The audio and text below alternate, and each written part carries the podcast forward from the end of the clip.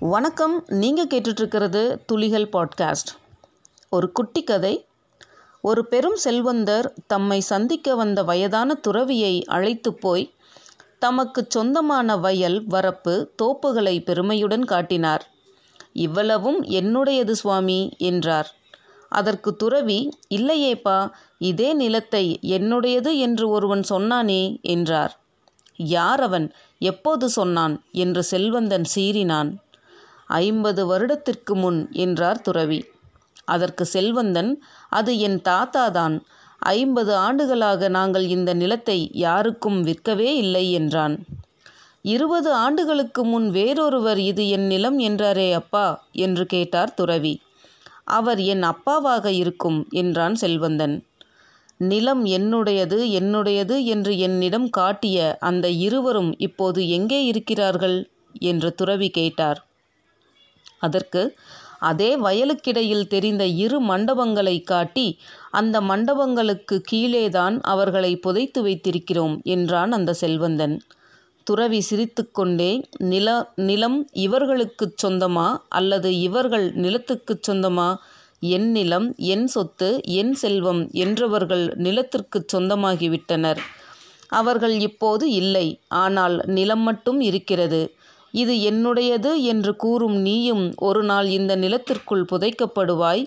உன் மகன் வந்து இது என்னுடையது என்பான் என்று கூறி முடித்தார் துறவி. செல்வந்தன் தனது அறியாமையை எண்ணி தலை குனிந்தான். நண்பர்களே நாம் அனைவரும் இந்த பூமிக்கு சுற்றுலா பயணியாக வருகை புரிந்திருக்கிறோம் என்ற எண்ணத்துடன் வாழ்ந்தால் நமது வாழ்க்கை மகிழ்ச்சியாக இருக்கும். உலகில் நாம் சந்தோஷமாக வாழ வேண்டும் என்றால் மனம் போன போக்கினிலே போக வேண்டாம் என்ற வாக்கிற்கேற்ப மனதை நம் அறிவின் துணை கொண்டு அடக்கி வாழ்நாளை மகிழ்ச்சியுடன் வாழ்வோம். ஆம் நமது உடல் நமக்கு சொந்தமில்லை. நாம் வசிக்கும் நமது வீடு நமக்கு சொந்தமில்லை. நமது உறவினர்கள் நண்பர்கள் நமக்கு சொந்தமில்லை. நம்மிடம் உள்ள பொருட்கள் எதுவும் நமக்கு சொந்தமில்லை. நாம் பெற்ற பதவி புகழ் பணம் எதுவும் நமக்கு சொந்தமில்லை. எனவே எதன் மீதும் பற்றோ பாசமோ ஆசையோ வைக்காமல் எதற்கும் எவருக்கும் பயப்படாமல் மகிழ்ச்சியுடன் அனைவரிடமும் அன்பு செலுத்தி வாழ்வோம். பொருட்களை பயன்படுத்துங்கள் நேசிக்காதீர்கள்.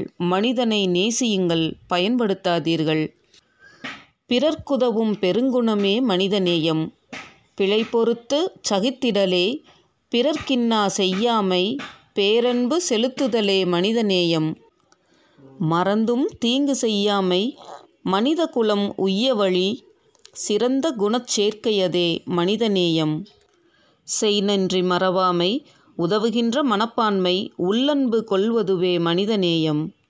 இதமாக பேசுவதும் இறக்கின்ற உயிர்க்கு உதவுதல் மதபேதம் நினையாமை மன்னித்தல் பெருங்கருணை மனிதநேயம். பாருக்குள் பகை வெல்லும் பண்புகளில் பெரும்பண்பு மனிதநேயம். மீண்டும் அடுத்த பதிவில் சந்திப்போம். நன்றி.